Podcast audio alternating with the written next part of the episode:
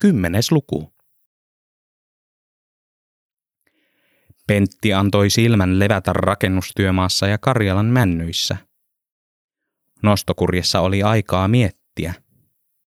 Niin kostamus kuin jonkerikin nousivat maasta korkeuksiin tavoittelemaan taloudellisia tähtiä. Kenties ylettävätkin. Kaikilla paikallisilla niin kotona kuin täällä jäi käteen hyvä mieli ja hyvä työkorvaus. Pentti oli niellyt ylpeytensä. Hän tiesi, että tämä kostamuksen työ oli Jonkerin etu. Ja Jonkerin etu oli myös kaiken johtotähti. Teki mitä teki. Piti vain muistaa astella varovasti kurjesta alas. Eihän siitä tulisi mitään, jos lipsahtaisi. Päättyisi Jonkerin rahahanat ja kylälle vuokratut nuoret työläiset iskisivät näppylähanskat tiskiin, jossa rappusilta liukastuisi. Muutaman vuoden päästä täältä työmaalta pääsisi pois. Kahden minuutin päästä tästä kurjesta. Jälkimmäinen oli huono uutinen. Ensimmäisestä ei ihan vielä tiennyt. Mutta yhtä kaikki, maan alle oli turhaa haaveilla. Mikäs toisaalta siinä? Tämä korkeuskin kyllä kelpasi, kun siihen tottui. Ja sitä paitsi kurkea oli helppo operoida. Ja täältä näki parhaimmassa tapauksessa laajalle. Ja paljon. Pentti avasi kopin oven. Raikas marraskuun tuuli tulvahti sisään, toi mukanaan koneiden jylinen ja elementtien naksunnan. Tänne ylös ei Henttosen ähinä kantautunut. Maalauksia sai toki tehdä, mutta mikä siinä oli, että piti pitää niin julmettua mekkalaa iltaöisin? Henttonen pyysi kommentteja ja kuulosti ähinässään siltä kuin kärsisi ummetuksesta. Ei siinä saanut nukuttua. Pentti tarttui tikkaisiin ja lähti laskeutumaan alas. Niks ja naks, sanoivat niskat ja polvi. Alhaalla seisoi Antti. Syljeksi kenkiinsä ja puristi nyrkissä tupakantumppeja sitä tarmokkaammin, mitä lähemmäs Pentti maanpintaa pääsi. Ukrainalainen hymyili huonetoverilleen, pysäytti tämän rappusten jälkeen ja kaivoi taskusta lappusen, jonka oli käännättänyt edellisenä päivänä työmaaruokalassa kolmea perunaa vastaan. Hän näytti käännettyä kysymystä numero yksi. Siinä luki, pidätkö sinäkin luonnosta? Andrew tutki lappuaan. Osoitti sitten toista kysymystä. Lähdetkö kalalle? Ai nytkö? Pentti kysyi. Antti tutki lappua hetken ja arvasi kysymyksen näytti alareunasta sanaa heti. Kostamusjärvelle päästiin rapaisia kinttupolkuja pitkin. Pentti kopisteli saappaita lähimpään puuhun. Liete rapisi hentoon lumiharsoon. Aurinko köllötteli taivaalla itsevarmana, toisin kuin viimeisen kuukauden aikana, jolloin se nolosteli pilvien takana. Siinä se yritti puhkua lämpöä, vaikka tiesi työnsä näillä leveyksillä turhaksi. Andrew katkoi jäisiä oksia, kiinnitti siiman, kaivoi repusta matopurkin, kiinnitti kohmeisia lieriöitä kieli keskellä suuta koukkuun ja ojensi pentille. Loihti vielä repustaan kaksi retkituolia ja pyysi istumaan. Siinä istuttiin hyvinkin toista tuntia – sinä aikana aurinko luovutti, hiippaili taivaan rantaan, ja pian täydellistä pimeyttä valotti vain tasaisesti hohkaava jatkuva tulipesä. Antti töpötti huolellisesti tupakan toisensa perään kiveä vasten ja laittoi tumpit taskuunsa, sytytti jälleen uuden, töpötti ja jatkoi. Savuvana kiemurteli pentin nenään. Vaikka oltiinkin ulkoilmassa, haisi kuin D.E. Makiinan perunakellarissa. Lopulta ukrainalaisen vapaa nyki. Hän hihitti ja veti vedestä ruippanaan särjen, ojensi sen kalakaverilleen ja näytti uutta lappua. Siinä luki, pannaanko nuotioon vai päästetäänkö menemään. Minusta tämä on liian pieni, Pentti vastasi. Antti tutki lappuaan ei keksinyt, mitä suomalainen mahtoi tarkoittaa. Hän näytti lapusta sanat en ymmärrä ja jäi kohottelemaan olkiaan. Pentti tiesi, että valinta oli tehtävä pian, muuten kala heittäisi henkensä. Hän mietti, oliko tämä joku ukrainalainen tapa. Rikkoisiko tässä jotakin käytäntöjä, jos tämän kalan perkaisi tai jättäisi perkaamatta. Ei tätä ruippanaa ruuaksi saisi. Jokainen kalastaja tällaisen tiesi. Vai oliko kala ukrainalaisille ruokaa ruippananakin? Pentti teki valinnan, käveli kivelle ja aukaisi nyrkkinsä. Särki sätki kädestä, putosi matkalla kivelle, läpytteli henkensä kaupalla kolmen sentin matkan ja molskahti lopulta järveen, jossa se keräsi hetken itseään ja luikahti lopulta näkymättömiin. Andriyytä hymyilytti. Hän sytytti uuden tupakan, näytti uusia lauseita. Niissä luki, tämä oli testi, läpäisit sen. Tämän jälkeen hän avasi oman reppunsa ja ojensi Pentille puuoravan ja alkoi puhua ukrainaksi. Anna anteeksi, että otin tämän oravan ilman lupaa. Pidin tätä vain panttina. Tämä kurre tässä osoittaa sinun pohjatonta kypsyyttä suhteessa luontoon ja kalan päästäminen vapaaksi vahvistaa sen. Sinä olet hyvä mies ja askelta lähempänä minun luottamustani. Tulemme tekemään vielä yhden testin, joka ratkaisee sen, ryhdymmekö kumppaneiksi. Mutta siitä lisää myöhemmin. Tämän sanottuaan hän sulki repun, töpötti tupakan kiveen, pani jälleen tumpin taskuunsa, lähti tallustamaan takaisin kinttupolulle ja osoitti vielä viimeisen kohdan paperista.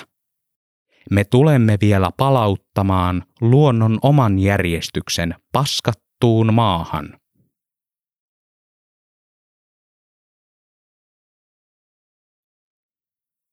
Henttosta harmitti. Vaikka kuinka ähisi ja puhkui, mesenaatti Heikkinen ei vilkuillut patjaltaan takaisin. Sen sijaan yläpeti kääntyi ja murahti, nakkasi tupakan lattialle ja käänsi taas kylkeä. Antti ei liiemmin pitänyt taiteesta. Ei varmasti Ukrainassa taidetta ollutkaan. Oli kulunut jo viikkoja siitä, kun Henttonen oli esitellyt kevätpäivän kostamuksessa, mutta mitään ei ollut tapahtunut. Ateneumin väki ei ollut kolkutellut oveen, eikä presidentti soitellut. Henttosen kärsivällisyydellä oli venyvät rajat, jotka olivat jo kauan sitten ylittyneet.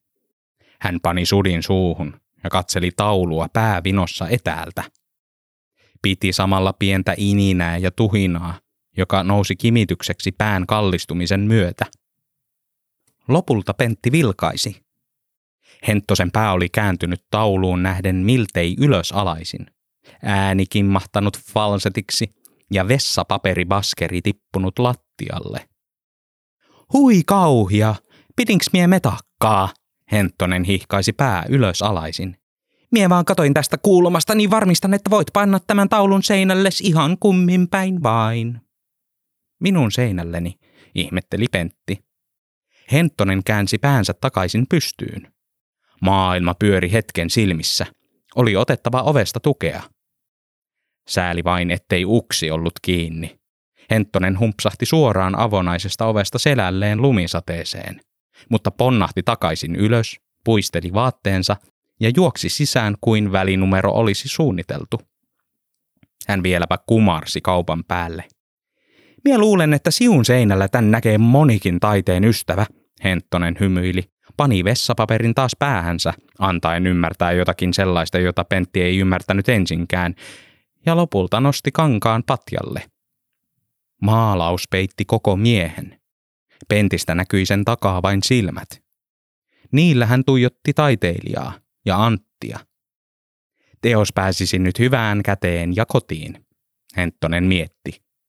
Sen näkisivät kaikki ne sadat ja taas sadat ihanat kuuluisat ja arvoisat ihmiset, jotka tihrustaisivat mustasankaisilla lukulaseillaan taulun alakulmasta taiteilijan nimen. Ottaisivat sitten puhelimen käteen ja soittaisivat ja kertoisivat, että muistuttipa kovasti kahlon töitä. Tästä teoksesta tykkäisivät kaikki. Tietysti. Pentti nosti taulun seinää vasten ja mietti hetken, mitä silläkin nyt tekisi. Pitäisikö hän isä tästä? Käypää polttopuuta siinä ainakin oli.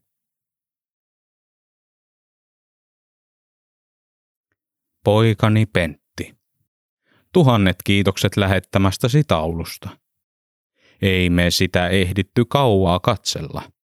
Romppasen valto säikähti sitä ja tuikkasi heti tuleen. Hulda peitti arvilta silmät, kun sitä joukolla katseltiin. Voimakkaasti paloi. Täällä menee hyvin. Ei erityisen pahasti, mutta ei erityisen loistavastikaan. Koskaan ei saa mennä liian hyvin. Silloin tietää putoamisen olevan korkeampi. Se on vääjäämätöntä. On ikävää, et ole enempää esimies monille. Mutta et sinä järin korkealta tippunutkaan, vaikka työskenteletkin siellä nostokurjessa. Tilipussisi ainakin on suunnaton. Säästäisithän siitä vähän itsellesikin. Tilanneraportti Jonkerista. Tiet on, sähköt hyvät ja kaikenlaista täällä rakennetaan. Vuokratyöläiset ovat tolkkua kansaa, mitä nyt vähän kotkottelevat, sillä ovat nuoria ja pääosin kajaanilaisia. Valto ja muutamat muut kulkevat vitsan kanssa ympäri kylää. Uskon minua, orava voi kyllä hyvin. On terhakkaana ja pulskeana. Kerroin sille terveisesi. Ei se pahoillaan ole vieläkään, että lähdit. Älä suotta sitä tänne tervehtimään tule. Äläkä meitä. Joudut täällä kuitenkin vain urakoimaan, vaikka onkin näitä työntekijöitä täällä. Tästä ei enää keskustella. Terveisin roottorisesta potkukelkasta isä ja kyydistä äiti.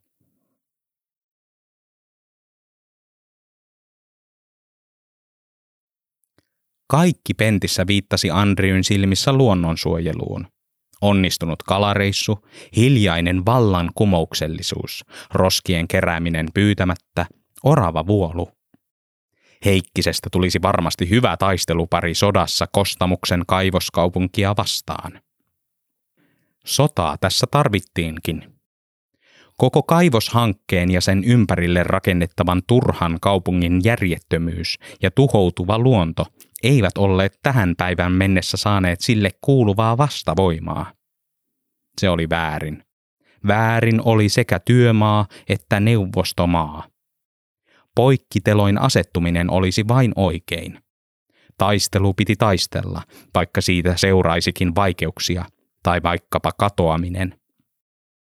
Liian varovainen ei kuitenkaan voinut olla. Oli viimeisen testin aika – Rekkaletkojen protesti ratkaisisi lopullisesti, kummalla puolella Pentti lopulta oli, riistäjien vai pelastajien. Jos kaivosta vastaan ryhdyttäisiin, Pentin pitäisi kielimuurista huolimatta näyttää vakaumuksensa ja uskollisuutensa. Andriy laski lapun nukkuvan Pentin mahan päälle ja jäi itse tuolille odottamaan Pentin heräämistä.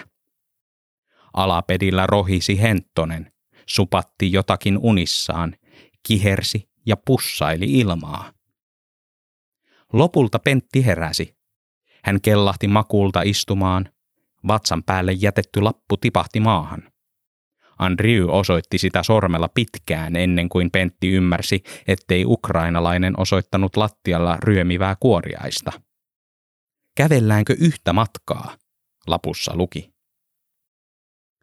Aamu oli sumuisempi kuin ikinä. Eteensä ei nähnyt. Antti käveli tienpenkkaa pitkin varovasti. Pentti yritti olla kompastumatta perässä. Vaikka etäisyyttä oli vain vaivainen pari metriä, ukrainalaisen selkä katosi tavan takaa sumuverhon taakse. Pentti mietti, miten tässä kelissä voisi elementtejä edes siirtää. Vai olisiko näkyvyys ylhäällä kurjessa sittenkin parempi? Kaivoksella ei tätä ongelmaa olisi. Rekkaletkan sumuvalot halkoivat kaukaisuudessa himmeinä. Torvet tööttäilivät ja moottori jylisi harmaan harson läpi. Andriy hymyili ja otti Penttiä kädestä, veti keskelle autotietä ja painoi sitten hänet olkapäistä maahan. Asettui itse selälleen Pentin viereen ja näytti peukaloa. Pentti kummeksui. Ukrainalainen tapako tämä taas oli? Vai väsyttikö Anttia? Ei soratien keskikohta ollut oikea paikka lekotteluun. Pentti nousi ylös ja yritti tarttua ukrainalaista kädestä, mutta tämä riuhtaisi irti ja taputti maata. Vaati takaisin makaamaan. Autojen sumuvalot lähenivät. Ne näkyivät jo 12 metrin päässä. 11, 10. Antti alkoi puhua pulputtaa. Hän virnuili, taputti maata ja nyki lahkeesta. Valot lähenivät. Yhdeksän metriä. Kahdeksan metriä. Sen verran Antti kuitenkin ymmärsi siirtyä, ettei jäisi kokonaan alle. Hän asetteli jalat sumuvalon hämyssä renkaiden paikalle. Rekkojen kuskit eivät erottaneet kahta vaaleaa hahmoa. Autot lähenivät. Seitsemän metriä. Pentti ojensi kätensä kiskoakseen ukrainalaisen ylös. Eikö Antti ymmärtänyt, että alle jäisi tätä menoa? Ei tämmöinen saanut olla pelkkää kulttuurieroa. Vai olivatko kaikki Ukrainassa jalkapuolia? Andrew puolestaan tarttui Pentin kädestä kiinni, kiskaisi Pentin maahan ja piteli nyt kiinni, ettei Pentti enää päässyt ylös. Kuusi metriä. Viisi. Lopulta ukrainalainen asettui koko ruumiillaan Pentin päälle. Neljä metriä. Antin hengitys haisi tupakalta ja silliltä. Sylkivana tippui naamalle. Sanat olivat pelkkää kyrillistä suhinaa. Otetta ei saanut. Ei Antin puheista eikä maasta. Valot lähenivät ja renkaat ylläsivät suoraan reisiä kohti. Kolmen metrin päässä kärkiauto tööttäsi. Letka pysähtyi. Ensimmäisen auton kuski kampeutui alas ja käytti monipuolisemman sanavaraston uupuessa tehokkainta tietämäänsä virkettä. Mitä perkeleen perkelettä? Hän käveli jalkarakkulastaan välittämättä varmoin askelin toistensa päällä makaavan kaksikon luo ja vaati siirtymään. Halihommat tehdään jossain ihan muualla. Olitte jää alle. Anteeksi, me tästä kyllä siirrymme, sanoi Pentti ja yritti työntää ukrainalaisen päältään. Antti ei hievahtanutkaan. Tuossa vartiuksen kohdalla tuli telottua tinttipäiviltä, kuski ähisi. Perkele, pomppas ihan puskista peltiin. Onneksi tytär ei ollut kyydissä. Meillä on kotona semmoinen kanaria-lintu, josta se tykkää. Tupsukka on sen nimi. Jokainen lintu on mulle tupsukka. Onko teillä lemmikkejä? Ei. Tai on. Orava jonkerissa. Ystävä.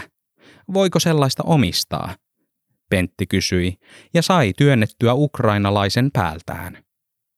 Antti kierrähti ympäri ja kierrähti aina keskelle tietä – asettautui siihen sitten odottamaan rekkojen lähtöä.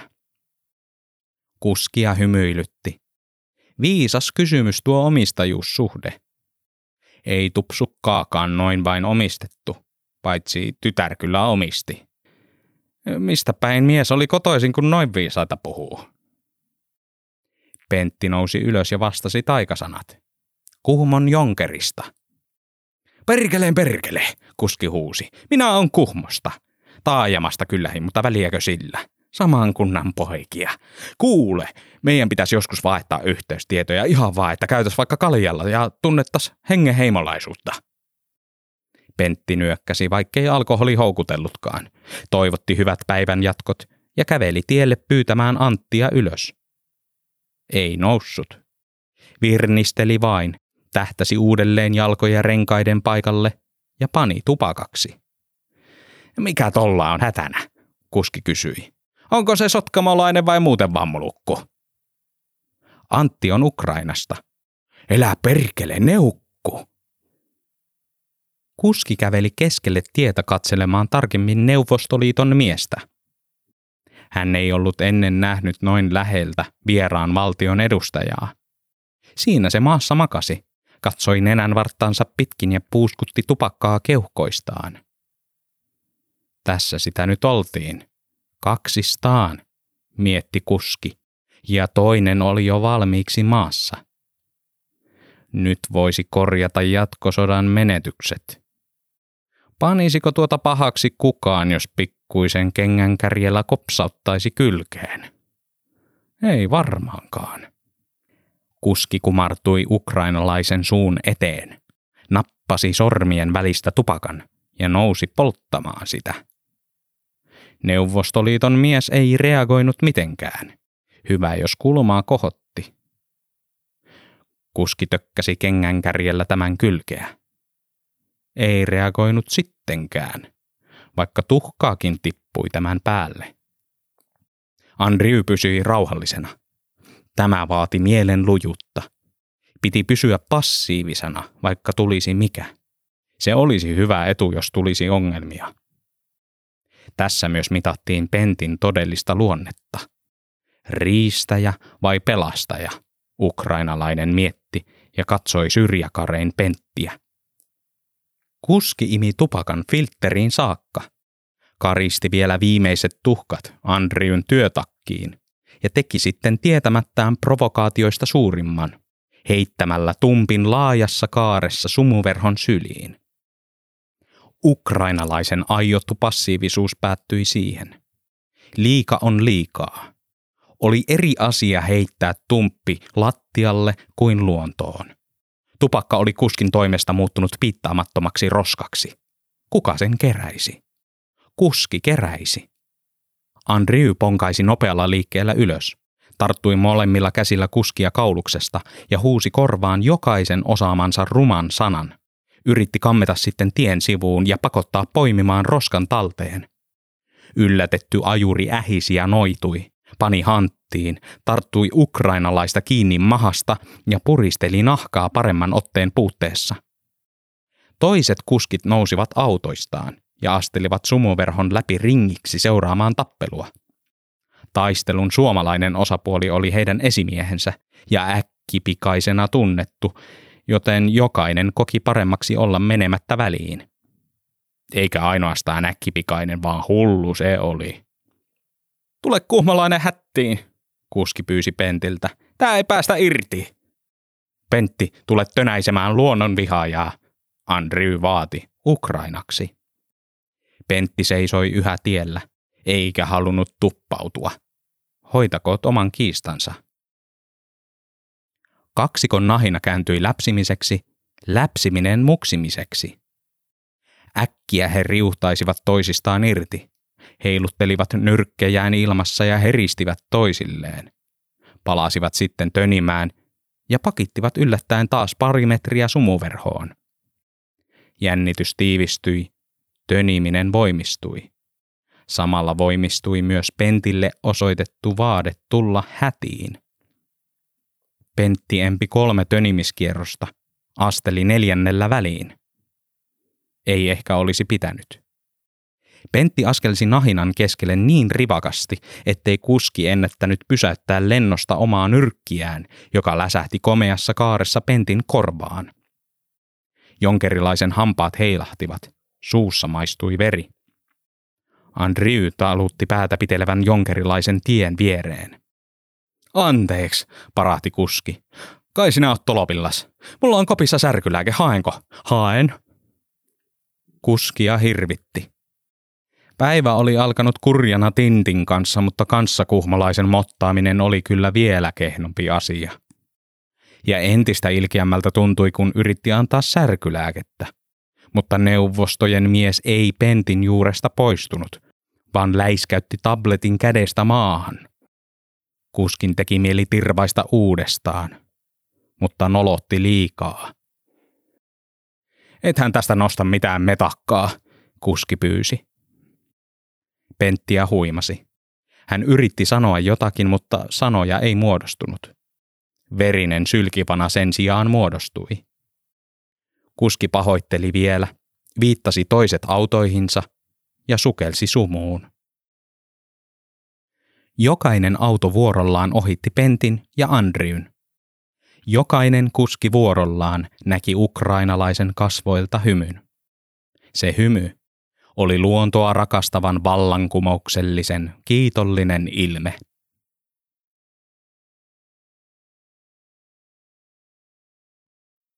Sinä iltana Henttonen sai kirjeen Antilta. Siinä luki näin. Henttonen. Me käymme Heikkisen kanssa taisteluun luonnon tuhoa vastaan. Tee semmoinen taulu, josta tehdään meille juliste. Siinä taulussa pitää olla minä ja Pentti. Siinä saa olla myös lintu ja orava. Sitten voi olla myös kostamus, mutta niin, että se on nujerrettu ja kaikki ollaan taas vapaita. Ehkä niin, että se lintu sirkuttaa ja kahle tippuu sen jalasta ja suoraan rekkakuskin päähän, josta alkaa tihuttaa verta saastuneeseen maahan ja se veri sitten puhdistaa sen maan ja peura litkii sitä tahnaa maasta. Pane se veri tulemaan nenästä. Käytä taiteellista vapauttasi, jos sinulla semmoinen on. Tauluun kirjoita lause, jonka mietin kohta. Älä signeeraa teosta, maalaa anonyymina. Tee 20 kopiota. Rahaa ei ole paljon antaa, mutta arvostusta sitäkin enemmän. Henttosen sisällä kihelmöi ja kutisi. Onni säntäili päästä varpaisiin. Antin ojentama suomennettu lappu ei ollut mikä tahansa käsky, vaan aito taidetilaus. Ihka ensimmäinen työ, josta saisi ihka oikeaa rahaa. Toki rakennushommistakin sitä rahaa sai, mutta se oli rääkkäysrahaa. Tämä oli intohimorahaa. Oliko Antti tai Pentti tilaamassa teosta itselleen vai toimiko jonkun suuremman mesenaatin puhemiehenä? Molemmat toki kävivät, mutta jälkimmäinen vaihtoehto tuntui Henttosesta ihanammalta. Hän päätti varmistaa asian. Kuka tilasi tämän taulun? Sie vai Pentti? Hän kysyi. Menneekö tämä Ateneumiin? Antti kohautti olkiaan. Ei hän ymmärtänyt. Henttonen päätti käyttää keksipurkkia tulkkina. Kokeillaan tämän kanssa. Ota Antti yksi keksi, jos sie tai Pentti tilasitte tämän. Ota enemmän, jos joku muu tilas. Petsyvo, yksi ja enemmän. Kapish, selvä? Antin käsi kurottautui keksipurkkiin ja jäi ropeloimaan keksejä hetkeksi, kunnes hän nosti esiin kaksi ja rouskutti alas kurkusta kahdella puraisulla. Henttonen riemastui. Ilon kutina voimistui. Uteliaisuus lisääntyi. Hän esitti uuden kysymyksen ja Antti otti tällä kertaa kolme keksiä. Seuraavalla kysymyksellä Antti nappasi kaksi. Keksipurkki oli pian tyhjä, mutta outokumpulainen oli tietoa täynnä. Kysymykset ja vastaukset johdattivat olettamaan tilaajaksi erittäin vaurasta ja anonyymiä henkilöä, joka saisi Henttosen tekemän maalauksen suoraan Ateneumin kokoelmiin. Tästä ei paljoa maksettaisi, mutta näkyvyys olisi aivan toista luokkaa. Tämän kaiken keksit kertoivat. Kahlo hymyili pilven reunalta ja lähetti outokumpulaisen ylle lentosuukkoja. Taide tuli ihmiseen ja kostamukseen.